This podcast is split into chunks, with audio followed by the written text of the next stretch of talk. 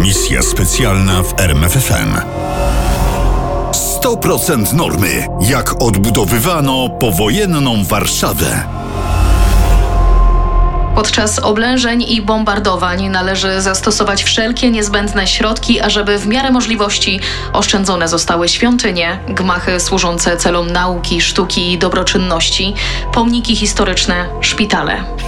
Napisano w 27 artykule konwencji haskiej z 1907 roku. Jak się okazało, we wrześniu 1939 roku Niemcy nie respektowali tych zasad. Pierwsza bomba spadła na Warszawę już 1 września.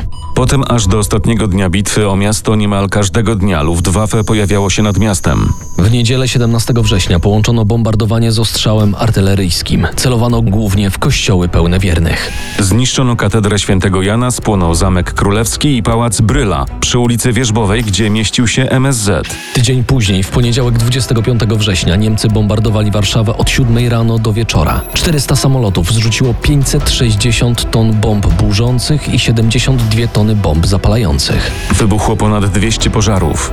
Płonęły szpitale Dzieciątka Jezus i Świętego Ducha oraz kamienice i pałace w Śródmieściu. Zniszczono elektrownie, stacje filtrów i gazownie. Do tego rachunku trzeba jeszcze dopisać Teatr Wielki, Filharmonię. Uniwersytet i Politechnikę. W efekcie we wrześniu 1939 roku zniszczono jakieś 12% budynków. A to był zaledwie pierwszy etap niszczenia miasta. Jak twierdzi profesor architekt Krzysztof Pawłowski, Niemcy działali według planu. Proszę zauważyć, hitlerowcy niszczyli symbole Polski, na przykład Zamek Królewski i budynki XVIII i XIX-wieczne, klasycystyczne. Zachowali natomiast Stare Miasto. Dlaczego? Ponieważ propaganda niemiecka zamierzała wykorzystać te założenia urbanistyczne jako przykład niemieckich wpływów kulturowych, co oczywiście było nieprawdą. To obok Starego Miasta Niemcy chcieli postawić swoją Warszawę, pisał w artykule Polityka niemiecka wobec Warszawy profesor. I przywołuje jako kolejny argument tak zwany plan Papsta. O co tym razem chodzi? Już w pierwszym roku okupacji architekci Hubert Gross i Otton Nürnberger przygotowali projekt Die Neue Deutsche Stadt Warschau. Pod projektem podpisał się naczelny architekt Warszawy Friedrich Pabst. To od nazwiska tego człowieka nazwano projekt planem Papsta. Według planu Warszawa miała liczyć około 130 tysięcy ludzi zamieszkujących w Śródmieściu. Po północnej stronie tego miasta miała być starówka jako przykład niemieckiego pochodzenia Starej Warszawy.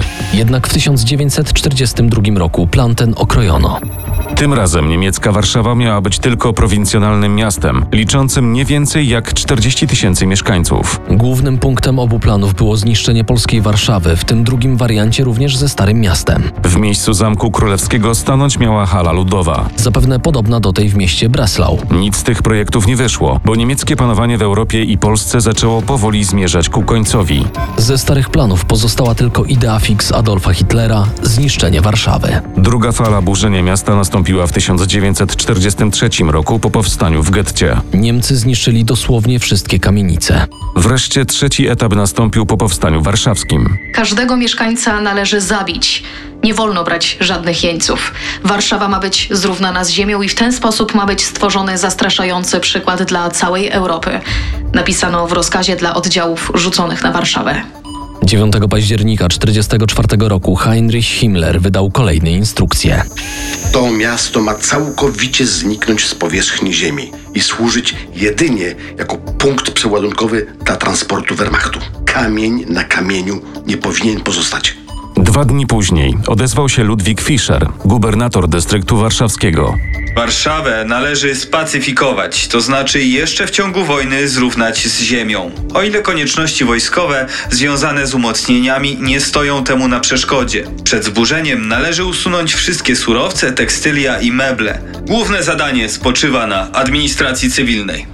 Najpierw z kamienic i zakładów pracy zniknęły wartościowe meble, sprzęty, urządzenia i maszyny. Potem do roboty ruszyły plutony żołnierzy z miotaczami ognia. Warszawę niszczono przez trzy miesiące. Zburzono 782 zabytki, a 141 uszkodzono. Tylko 34 zabytki przetrwały. Zimą z 44 na 45 rok w Warszawie nie było ani jednego czynnego mostu. 85% kamienic leżało w gruzach, zniszczono 90% zakładów pracy i 70% 60% szkół.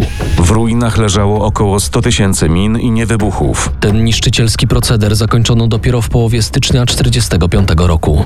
Dla pełnego zrozumienia sytuacji przypomnijmy kilka faktów. Pierwsza Armia Wojska Polskiego i Armia Czerwona stała nad Wisłą od września poprzedniego roku. Wielka ofensywa zimowa ruszyła o świcie 12 stycznia. Dwa dni później, 14 stycznia, marszałek Żukow rozpoczął uderzenie na Warszawę. 17 stycznia Armia Czerwona i Pierwsza Armia Wojska Polskiego weszły do opuszczonej przez Niemców Warszawy.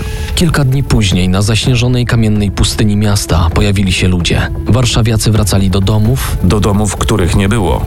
Już 3 stycznia 1945 roku, a zatem jeszcze przed wyrzuceniem Niemców z miasta, Krajowa Rada Narodowa postanowiła odbudować Warszawę. 22 stycznia powstało Biuro Organizacji Odbudowy Miasta Stołecznego Warszawy, a 3 lutego zamieniono je na Biuro Odbudowy Stolicy, w skrócie BOS. Zaangażowano znakomitych architektów Jana Zachwatowicza, Romana Piotrowskiego, Józefa Sigalina, Witolda Plapisa i wielu, wielu innych. Mimo entuzjazmu pomysł wydawał się nierealny.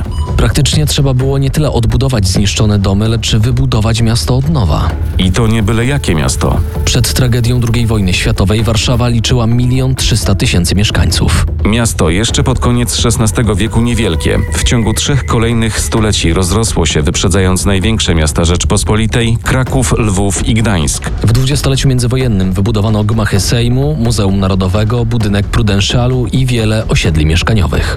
A to wcale nie był koniec, bo według planów na rok 40 zaplanowano wystawę światową, a w dalszej perspektywie Igrzyska Olimpijskie w 48 lub 52 roku. Wojna przekreśliła te odważne zamierzenia. Dlatego trudno się nie dziwić, że w latach 45-47, zanim pełną parą ruszyła odbudowa miasta, zastanawiano się, czy nie porzucić tego szalonego projektu. Najpierw pojawił się pomysł, aby zostawić ruiny Promemoria. Stolica nie miała bynajmniej wrócić na jej właściwe miejsce, to jest do Krakowa, tylko zamierzano przenieść ją do Łodzi, miasta polskiego proletariatu. Szybko jednak ten plan odrzucono, a wszystko dlatego, że mieszkańcy sami zabrali się za porządkowanie i odbudowę Warszawy. Decyzje polityczne tylko potwierdziły tę społeczną inicjatywę. Bolesław Bierut mówił, że odbudowa stolicy jest koniecznością, choć będzie to zadanie wymagające wielkiego wysiłku. i ugaszenia wielu sporów. Ogólnie mówiąc, były dwie koncepcje odbudowy. Wspomniani wcześniej Roman Piotrowski i Józef Sigalin byli zwolennikami nowej komunistycznej władzy. Dla nich nie miało znaczenie wierne odtworzenie Warszawy sprzed września 1939 roku. Zupełnie inaczej patrzył na ten problem ceniony przedwojenny profesor architekt Jan Zachwatowicz.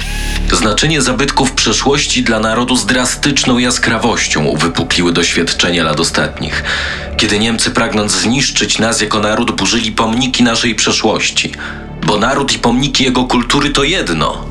Mówił profesor. Kiedy zaproponowano, by Stare Miasto posprzątać z gruzów i zostawić ruiny, Zachwatowicz stanowczo się temu sprzeciwił. Nie mogę zgodzić się na wydarcie nam pomników kultury. Będziemy je rekonstruowali. Będziemy je odbudowywali od fundamentów, aby przekazać pokoleniom, jeżeli nie autentyczną, to przynajmniej dokładną formę tych pomników, żywą w naszej pamięci i dostępną w materiałach. Nie przekonywały go argumenty, aby na miejscu starówki postawić nowoczesne bloki. Zachwatowicz powtarzał z uporem. Warszawa ma wyglądać tak, jak ją pamiętamy z sierpnia 1939 roku. Wykorzystamy do tego wszelkie dostępne materiały, zdjęcia, szkice architektoniczne, a nawet obrazy.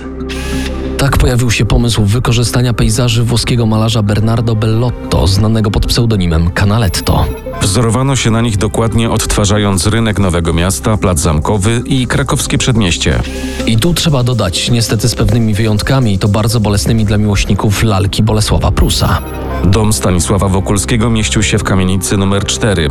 Otóż kamienica ta spłonęła podczas powstania. Sześć lat później rozebrano ruiny i w tym miejscu postawiono dom turysty. Pieniądze na te inwestycje pochodziły ze Społecznego Funduszu Odbudowy Stolicy. Przez 20 lat od 45 do 65 roku każdy zatrudniony obywatel płacił na odbudowę stolicy 0,5% zarobków. Poza tym na fundusz odprowadzano drobny procent ceny biletów na wydarzenia kulturalne. Rzecz oczywista, do odbudowy stolicy potrzebni jeszcze byli robotnicy, głównie murarze pokroju znanego z filmu Andrzeja Wajdy Człowieka z marmuru, czyli towarzysza Mateusza Birkuta. Współcześnie może to wydawać się niezrozumiałe, ale prawdą jest, że z całego kraju do Warszawy jeździły murarskie brygady ochotników. A jednak, mimo uporu architektów i zgody społecznej, profesorowi Zachwatowiczowi nie udało się przefrosować zgody na pełną rekonstrukcję Warszawy. Napotkał duży opór ludzi nowej władzy, którym marzyła się budowa wzorowego miasta socjalizmu. Kiedy więc z jednej strony stawiano wąskie kamieniczki Starego Miasta, kiedy Zachwatowicz zastanawiał się, jak najlepiej odbudować katedrę świętego Jana, Inni pracowali nad projektami trasy WZ, Mariensztatu i marszałkowskiej dzielnicy mieszkaniowej. aby ułatwić odbudowę i przebudowę stolicy od strony formalnej, już w październiku 1945 roku pojawił się dekret, który upaństwawiał wszystkie grunty w obrębie przedwojennej Warszawy. Można więc było bezkarnie burzyć i budować, nie pytając przedwojennych właścicieli o zgodę. Ofiarą tej przebudowy padły kamienice z końca XIX i początku XX wieku, głównie w okolicach skrzyżowania Marszałkowskiej i Alei Jerozolimskich.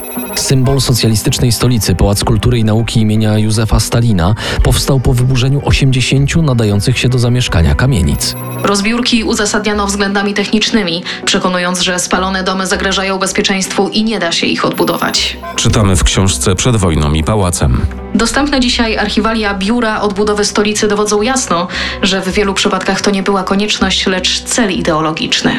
Pisze dalej w książce Magdalena Stopa. Zlikwidowano sześć ulic i splantowano obszar wielkości 50 hektarów. A wszystko to w pierwszej połowie lat 50.